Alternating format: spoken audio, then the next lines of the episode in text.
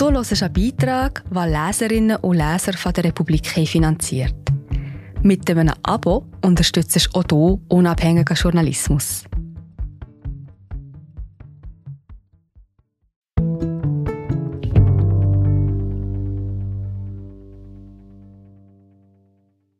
Marcel Henke war der Vater der Gletscherinitiative. Diese führte zum Klimaschutzgesetz, das das Volk am 18. Juni angenommen hat. Für die Republik zieht er eine persönliche Bilanz über sein Engagement der letzten siebeneinhalb Jahre. Die Klimakrise bedroht uns in der Existenz. Was hilft da eine Volksinitiative?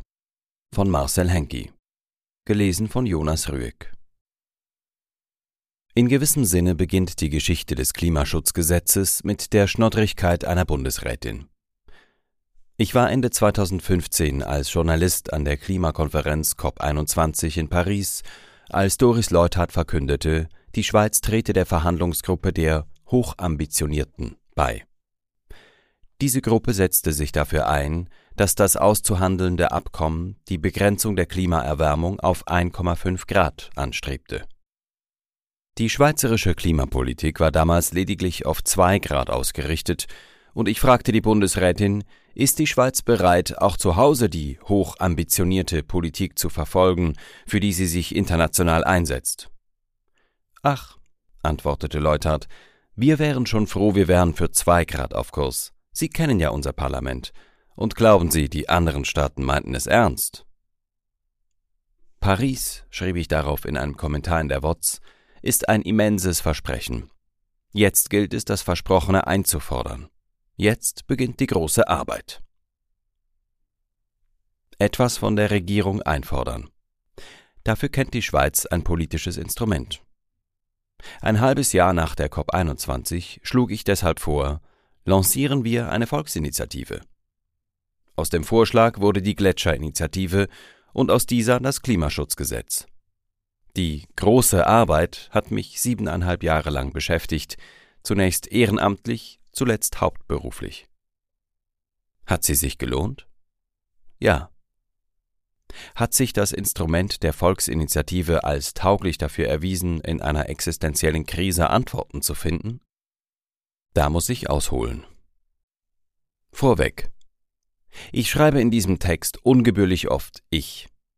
Wir wäre richtiger, denn meine Idee begann erst Wirkung zu zeigen, als sie nicht mehr nur meine war. Ich will hier aber persönlich Bilanz ziehen und spreche nicht für den Verein Klimaschutz Schweiz, der die Gletscherinitiative lanciert und die Abstimmungskampagne für das Klimaschutzgesetz geführt hat und bei dem ich noch angestellt bin. Eine Volksinitiative ist immer Ausdruck eines Misstrauens gegenüber Regierung und Parlament. Als Umweltjournalist und Buchautor war mir in der Klimapolitik aufgefallen, dass vor allem debattiert wird, was es mehr braucht, erneuerbare Innovationen, CO2-Kompensationen, dabei müsste es doch um das weniger gehen. Klimapolitik ist im Grunde entwaffnend einfach. Wir müssen aufhören, Treibhausgase zu emittieren, und das heißt vor allem aufhören, Erdöl, Erdgas und Kohle zu verbrennen. Mehr Erneuerbare? Gewiss, aber als Mittel, nicht als Zweck und im Bewusstsein, dass das Mittel nicht automatisch zum Ziel führt. Wenn man die erneuerbaren Energien zusätzlich zu den fossilen verbraucht, wie es gegenwärtig geschieht, bringen sie dem Klima nichts. Mein erster Vorschlag für einen Initiativtext im Mai 2016 war kurz. Die Produktion und die Einfuhr fossilen Kohlenstoffs sind ab 2051 verboten. Wie viel bis dahin importiert werden darf, bestimmt das Gesetz. Ende 2016 erklärte sich Greenpeace bereit, die Vorarbeiten für eine Volksinitiative zu unterstützen. 2018 gründeten 80 Personen am Steingletscher beim Sustenpass den Verein Klimaschutz Schweiz als Trägerverein. Ende April 2019 lancierten wir die Gletscherinitiative und im November reichten wir sie mit 113.000 Unterschriften ein.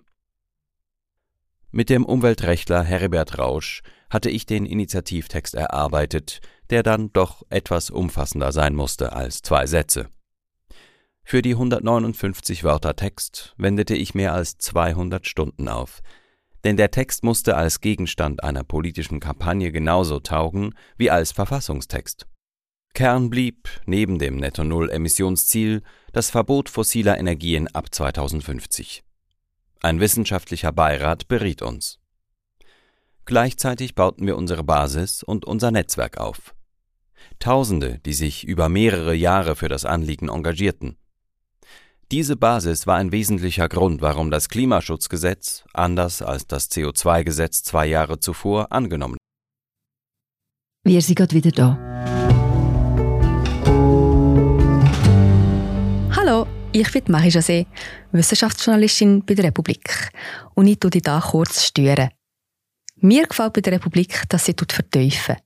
Es sind mehrheitliche Geschichten, die auf Hintergrund eingehen.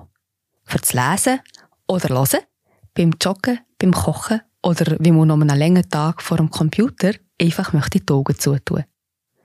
Wir sind werbefrei und nur von unseren Leserinnen und Lesern finanziert. Unter republik.ch slash hallo kannst du auch hier ein Abo lösen.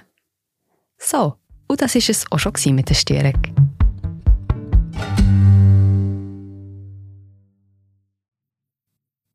wurde. Das CO2-Gesetz wurde von einer ebenso breiten Allianz unterstützt, aber es war eine Vorlage des Parlaments, die nicht von einer zivilgesellschaftlichen Bewegung mit Begeisterung befürwortet und getragen wurde. Mit der Basisarbeit hatte ich wenig zu tun, weshalb ich sie hier nur kurz anspreche. Wir rangen um einen Namen für unsere Initiative. Gletscher-Initiative kam bald ins Spiel. Mir gefiel der Name zunächst nicht, ging es doch um viel mehr als um Gletscher. Doch der Name setzte sich durch und bewährte sich. Wir sahen das Schmelzen der Gletscher als Weckruf. Dass man die Gletscher mit der Gletscherinitiative retten könnte, haben wir, anders als uns vorgeworfen wurde, nie behauptet. Gletscher evozieren Heimatgefühle. Das Schwinden des ewigen Eises zieht einem den Boden weg, wie es Sänger Dodo nannte. Gletscher kann man, anders als Klima, abbilden, weshalb fast jeder Medienbeitrag zur Initiative mit Gletscherbildern illustriert wurde. Wir hatten eine Marke geschaffen. Politik, so lernte ich, ist auch Marketing. Als wir im März 2018 erstmals an die Medien gelangten, war der mediale Tenor eine radikale Initiative. Brandgefährlich nannte sie Economy Suisse, einer unserer späteren Partner. Dass sich die Wahrnehmung seither stark gewandelt hat, liegt natürlich auch an den Klimastreiks des Jahres 2019. Aber nicht nur. Als ich Ende 2018 erstmals im Bundeshaus war, staunte ich, wie viele Nationalrätinnen, namentlich aus CVP, BDP und EVP, geradezu begeistert reagierten. Wenig zuvor hatten die SVP und die FDP-Fraktionen den Entwurf für ein revidiertes CO2-Gesetz so sehr abgeschwächt, dass er in der Schlussabstimmung durchfiel. Viele Bürgerliche waren wütend. Ich sprach auch mit FDP-Ständerat Rudi Noser, der mir schon in meiner journalistischen Arbeit aufgefallen war als ein Politiker, der auch mal die Parteilinie kritisierte, wenn er es für richtig hielt. Ich konnte Noser für das Initiativkomitee gewinnen. Ein erster Mediencoup.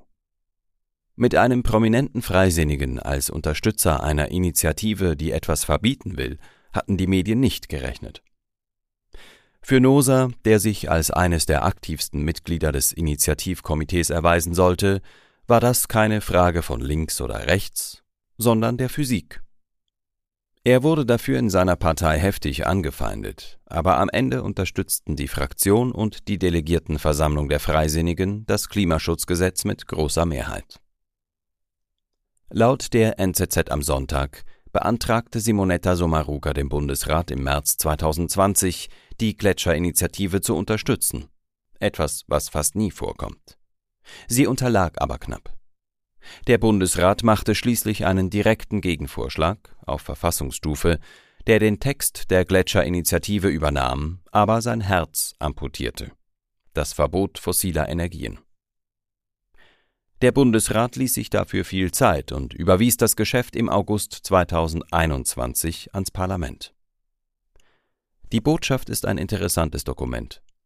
Man merkt dem Text an, dass seine Autoren, die Fachleute der Bundesverwaltung, die Gletscherinitiative überzeugend fanden. Manche Passagen sind wörtlich aus meinen Erläuterungen zur Initiative übernommen. In einem Abschnitt wird argumentiert, wie sinnvoll Verbote in der Umweltpolitik seien. Ein Verbot fossiler Energie wird dann aber doch ausgeschlossen, weil Ersatz womöglich nicht in genügend großen Mengen oder nicht zu vertretbaren Kosten verfügbar sein würde. Im Oktober nahm die Umweltkommission des Nationalrats ihre Beratungen auf. Zusammen mit Tobias Schmidt, Professor für Energie- und Technologiepolitik an der ETH Zürich, konnte ich die Gletscherinitiative in einer Anhörung vorstellen. Die Kommission erarbeitete darauf einen eigenen, indirekten Gegenvorschlag, das Klimaschutzgesetz, das im September 2022 von beiden Räten verabschiedet wurde und über das wir nun abgestimmt haben. Für ein völlig neuartiges Gesetz war das ein beachtliches Tempo. Initianten einer Volksinitiative haben von Gesetzes wegen nur drei Aufgaben. Sie verfassen den Text, sie sammeln die Unterschriften und sie entscheiden über einen allfälligen Rückzug. In Wirklichkeit ist die schweizerische Demokratie eine ausgeprägte Verhandlungsdemokratie. So wirkten wir denn im Hintergrund an der Entstehung des Gegenvorschlags stark mit. Ich erlebte diese Phase als konstruktiv. Wir arbeiteten gut mit Politikerinnen aller Parteien außer der SVP zusammen. Einzig das Fossilenergieverbot war nicht vermittelbar wenn wir mit wissenschaftlicher Evidenz argumentierten, dass kaum etwas so sehr die Innovation anrege wie ein angekündigtes Verbot. Das Verbot herkömmlicher Glühbirnen hat die Entwicklung der LED-Leuchten enorm beschleunigt, merkte ich, dass gewisse Leute nicht in der Lage waren, Verbot und Innovation zusammenzudenken. Ich betrieb eine Art Pendeldiplomatie zwischen Politik und Wissenschaft. Es begann damit, dass ich Rudi Noser und Anthony Patt, den ETH-Professor für Klimapolitik, zu einem gemeinsamen Essen einlud. Ich vermutete, dass sie sich gut verstehen würden, was sich als richtig herausstellte. Persönliches Vertrauen ist in der politischen Arbeit zentral. Noser und Patt blieben im Gespräch, bald kam der grüne Nationalrat Bastien Giraud an Bord und später weitere Politiker anderer Parteien sowie Energy Policy Professor Schmidt. Unsere Politikverantwortliche Michelle Andermatt und ich, wir trugen Ideen der Politiker zu den Wissenschaftlerinnen und deren Kritik zurück zu den Politikern. So entstand das Konzept der Netto-Null-Fahrpläne und der Innovationsförderung. Es reflektiert, wie auch neue Klimagesetze der USA, der EU oder Indiens, einen Paradigmenwechsel der empirischen Klimasozialwissenschaften. Diese haben in den letzten Jahren gezeigt, dass eine aktive Innovationspolitik bessere Resultate bringt als eine Lenkungsabgabe, die laut neoklassischen Ökonomielehrbüchern das ideale Instrument sein müsste. Nicht leicht fiel mir, das Fossilenergieverbot aufzugeben. Wenn man etwas loswerden will, ist ein Verbot meines Erachtens gerade auch aus freiheitlicher Sicht der beste Weg. Aber immerhin schreibt das Klimaschutzgesetz, das wir am 18. Juni angenommen haben, vor, dass seine Ziele und Zwischenziele soweit als möglich und wirtschaftlich tragbar durch Emissionsminderungen im Inland erreicht werden müssen. Weil wir wissen, dass der Ersatz fossiler Energien möglich und gesamtwirtschaftlich tragbar, ja vorteilhaft ist, muss diese Bestimmung in ihrer Wirkung einem Fossilenergieverbot gleichkommen, wenn man sie ernst nimmt. Allerdings, das Ernstnehmen ist keine Frage des Gesetzestexts, sondern eine des politischen Willens. Und so ernüchternd die Erkenntnis auch ist, selbst ein explizites Verbot würde nichts garantieren. Der Alpenschutzartikel der Bundesverfassung etwa ist glasklar. Der alpenquerende Gütertransitverkehr von Grenze zu Grenze erfolgt auf der Schiene. Trotzdem erlaubt das Gesetz Fahrten auf der Straße. Unser Jurist Heribert Rausch hat 2022 in einem wissenschaftlichen Aufsatz gezeigt, dass im Schweizer Umweltrecht die Gesetze den Verfassungsauftrag unzureichend umsetzen, ebenso die Verordnungen die Gesetze. Zudem werden die Verordnungen in der Praxis nur lückenhaft vollzogen. Doch bei aller Unschärfe im Kern ist das Klimaschutzgesetz ein Bekenntnis zum Ausstieg aus den fossilen Energien. Meiner Kernidee dass es um das weniger gehen muss, wird das Gesetz gerecht. Aber nichts davon blieb in der öffentlichen Debatte im Abstimmungskampf. Gestritten wurde wieder einmal um das Meer, darum, wo denn nun der Strom herkomme, den man mit der Dekarbonisierung des Energiesystems zusätzlich braucht und was das kostet. Diese Auseinandersetzung brachte manche Ernüchterung.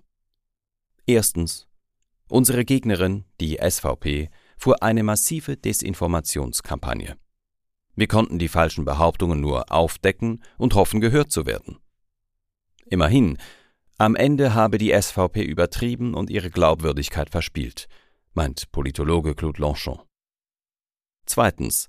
Komplexe Botschaften lassen sich im Abstimmungskampf kaum vermitteln. Und eine Botschaft ist schnell zu komplex. Schon dass mit der Energiewende der Strombedarf zu, der Gesamtenergiebedarf aber abnehmen wird, weil elektrische Anwendungen viel energieeffizienter sind, war schwierig verständlich zu machen. Nach der Abstimmung etwa hielt die SRF Tagesschau so selbstsicher wie falsch fest, die Annahme des Klimaschutzgesetzes führt es glasklar vor Augen. Die Schweiz braucht mehr Energie. Drittens. Als Journalist und Buchautor habe ich immer versucht, allgemein geteilte feste Denkmuster, sogenannte Frames, zu durchbrechen. In einem Abstimmungskampf geht das nicht. Wenn die SVP Panik vor einer katastrophalen Stromlücke schürt, muss man die Ängste beschwichtigen und kann nicht gut fragen, brauchen wir denn überhaupt so viel Energie? Oder wäre eine suffizientere Gesellschaft, eine, die mit weniger auskommt, vielleicht eine bessere Gesellschaft? Dabei war die Idee der 2000 Watt Gesellschaft, die eine Reduktion des Energieverbrauchs anstrebt, vor gut 15 Jahren in zahlreichen Gemeinden und Kantonen mehrheitsfähig. Viertens. Themen, die im Zusammenhang mit der Klimakrise wichtig wären, blieben in der Debatte außen vor. Auch wir pushten sie nicht. Alles, was wir sagten, musste für unsere breite Koalition von grün bis freisinnig akzeptabel sein. Klimagerechtigkeit, Suffizienz oder gar die Notwendigkeit systemischer Veränderungen waren kein Thema. Wir betonten, dass das Klimaschutzgesetz keine Verbote enthält, ob Verbote aber nicht doch sinnvoll sein können, fragte außer der Republik niemand. Fünftens. Die Medien berichteten, wie eine Auswertung des Forschungszentrums Öffentlichkeit und Gesellschaft der Uni Zürich zeigt, mehrheitlich wohlwollend über das Klimaschutzgesetz. Dass die NZZ eine Kampagne dagegen führte, die mitunter in Realsatire kippte, geschenkt. Die Schweiz hat dafür mit dem Blick ein oft gut gemachtes Boulevardmedium. Nicht auszudenken, wie die Debatte gelaufen wäre, wäre der Blick wie die Bild in Deutschland. Allerdings berichteten die Medien, auch wenn sie es wohlwollend taten, in dem von der SVP gesetzten Rahmen. Man behandelte das Gesetz als Energie statt als Klimavorlage. Man sprach über die angeblich drohende Stromlücke. Elektrische Installationen lösten die Gletscher als typische Illustration der Medienbeiträge ab. Über die heutige Abhängigkeit von fossiler Energie sprach man kaum. Und vor allem sprach man über Kosten, die angeblichen Folgekosten des Gesetzes, nicht aber die Kosten des Status quo. Ein Muster, das seit den 1990er Jahren von erdölindustrienahen Ökonomen gefördert wird. Noch nach der Abstimmung fragte RTS, was ändert sich durch das Klimagesetz für Sie? Auf was muss man verzichten? Und nicht etwa, was gewinnen wir? Wie stark die Medien den Frame Umweltschutz ist teuer bedienten, war sehr ernüchternd. Das ging bis zum Selbstwiderspruch. Der Tagesanzeiger schrieb, wie stark unsere Volkswirtschaft durch die Energiewende belastet wird, ist letztlich nur durch Modellrechnungen abzuschätzen. Obwohl er Modellrechnungen präsentierte, die keine Be-, sondern eine Entlastung der Wirtschaft zeigten. Die NZZ überschrieb einen Beitrag, der ebenfalls zeigte, dass die Energiewende Kosten spart mit dem Titel Auslassung. Exorbitant teuer wird die Energiewende vor allem, wenn Auslassung. Fazit und Ausblick Die Schweiz hat sich als erstes Land in einer Volksabstimmung zum Netto-Null-Emissionsziel bekannt. 59 Prozent Ja sind ein schöner Erfolg und deblockieren die schweizerische Klimapolitik. Und es ist, so viel Eitelkeit muss ich eingestehen, ein schönes Gefühl, als einfacher Bürger die Politik dieses Landes mitgeprägt zu haben. Die große Arbeit hat sich gelohnt. Es bleibt aber das ungute Gefühl, mein Engagement könnte zum Glauben beigetragen haben, mit dem Klimaschutzgesetz hätte die Schweiz ihre Schuldigkeit getan. Ich hatte in den letzten Monaten manchmal das Gefühl, in zwei Welten zu leben. Hier die alarmierenden Berichte zur Klimakrise, etwa die Studie, die warnt, dass im Jahr 2100 ein Drittel bis die Hälfte der Menschheit in Zonen mit lebensfeindlichem Klima leben dürfte, da das Klein-Klein des Abstimmungskampfs. Ich halte nichts von der Aussage, es brauche jetzt Maßnahmen, die schmerzten, denn sie lässt außer Acht, wie viele Menschen heute unter dem fossilenergiebasierten Status quo leiden. Aber tatsächlich stellt sich die große Frage, wie man Mehrheiten findet, wenn Klimapolitik nicht mehr daherkommt wie ein Schlagersong gefällig und schmerzfrei. Es ist wissenschaftlicher Konsens, dass es in ihrem Ausmaß beispiellose Systemveränderungen braucht, um die Klimaerhitzung zu begrenzen und früher oder später wird nichts an der Erkenntnis vorbeiführen, dass wir im globalen Norden mehr Ressourcen verbrauchen, als uns zustehen. Wie lässt sich eine solche Erkenntnis demokratisch verhandeln? In einer Abstimmungsdemokratie, wie ich sie erlebt habe, vermutlich nicht. Aber kann es sein, dass Gesellschaften demokratisch die Selbstzerstörung wählen? Ich weigere mich, das zu glauben. Gemeinden und Kantone mit ambitionierteren Klimazielen weisen den Weg. Ein besonders interessantes Beispiel ist Glarus. Der Kanton hat sowohl das Klimaschutz wie auch das CO2-Gesetz abgelehnt. Zwischen den beiden Abstimmungen folgte die Glaner Landgemeinde aber einem Antrag aus der Klimabewegung und verabschiedete ein ambitioniertes Energiegesetz samt Öl- und Gasheizungsverbot. Wie war das möglich? Während man sich in der Urnendemokratie jeder Diskussion verschließen kann, um am Ende doch Nein auf den Zettel zu schreiben, weil man persönliche Nachteile befürchtet oder jede Veränderung ablehnt, verlangt die Landsgemeinde ein minimales Engagement. Man muss sich persönlich auf den Landsgemeindeplatz begeben und den Voten zuhören. Das ermöglicht immer wieder Entscheide außerhalb dessen, was im normalen Politgeschäft drin liegt. In einer Demokratie müssen alle mitbestimmen können, die das wollen. Wer von einer Sache, über die zu entscheiden ist, nichts versteht, hat ein Anrecht darauf, dass man es ihr oder ihm erklärt. Aber warum sollen auch Bürgerinnen mitentscheiden, die gar nicht verstehen wollen? Ich weiß nicht, wie die Demokratie aussehen muss, die mit existenziellen Krisen umgehen kann. Vielleicht sind Bürgerinnenräte eine Lösung, in denen für die Gesamtbevölkerung repräsentativ ausgewählte Menschen sich intensiv mit einem Thema auseinandersetzen und Maßnahmen vorschlagen. Mehrere Staaten und Schweizer Gemeinden wie etwa Uster Zürich oder Prigi Watt haben Klimabürgerversammlungen durchgeführt. Weil sie gut informiert sind, heißen die Versammlungen auch Vorschläge gut, die im normalen Politbetrieb als zu radikal gelten und deshalb keine Chance hätten. Wie viel solche Versammlungen taugen, ist umstritten. Aber die Umweltkrise fordert die Gesellschaft jenseits dessen heraus, was bisher als normal gilt. Wir werden auch die Normalitäten unserer demokratischen Entscheidfindung überdenken müssen.